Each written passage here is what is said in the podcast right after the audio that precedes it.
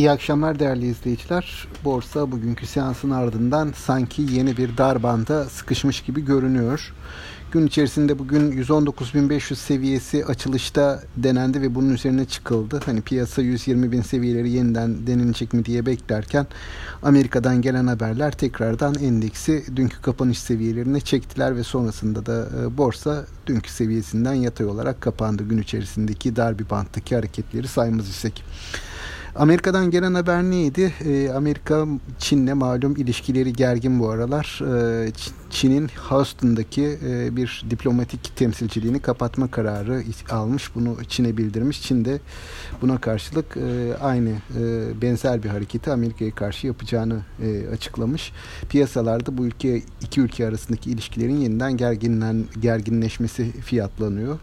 E, tabii bizim tarafta da bölgesel gerginlikler var. Malum Doğu Akdeniz'de e, Türk gemilerinin e, sondaj çalışmaları buna Yunanistan ve Avrupa Birliği'nin verdiği tepkiler Türkiye'nin kararlılığını sergilemesi bu da e, bizim taraftaki e, son 2-3 gündür gündemi oluşturuyor.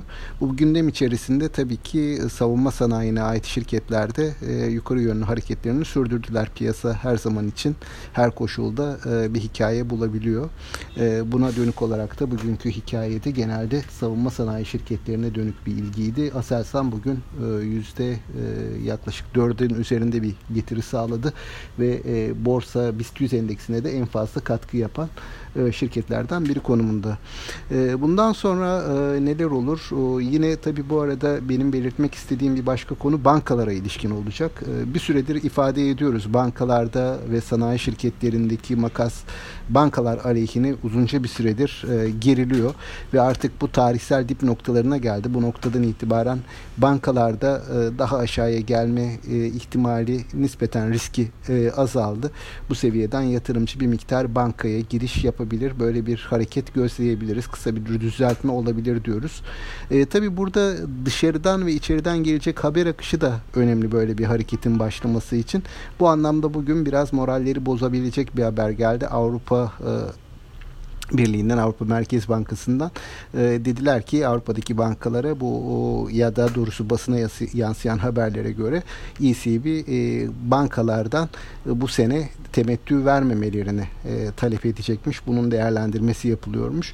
Daha öncesinde de burada ertelemeler gündeme gelmişti. E, fakat en azından yatırımcılar yılın son çeyreğinde bir normalleşme olabileceğini ve temettü verilebileceğini düşünmeyi düşünürlerdi. Şimdi e, bu yeni gelen haberle 2020 yılında bankalar tarafında temettülerin verilemeyeceği e, ihtimali ortaya çıktı.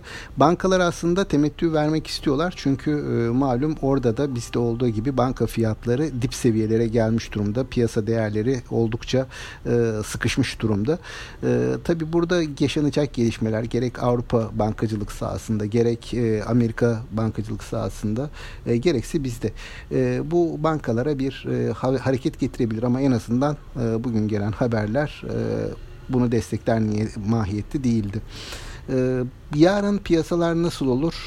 Burada hani piyasanın önünde şimdi 2-3 e, konu var. Amerikan piyasaları da bu arada şu dakika itibariyle nispeten yatay bir seyir, sakin bir seyir istiyorlar. Çok istekli değiller yukarıya gitme yönünde. Birkaç tane konu var. İşte bu Covid-19 aşısının bulunduğuna dair haberler e, iyimserliği tetikleyebilir önümüzdeki günlerde. Burada özellikle Amerikan sağlık sektörü hisselerinde e, bugün e, nispeten iyi haberler vardı, iyi alımlar vardı.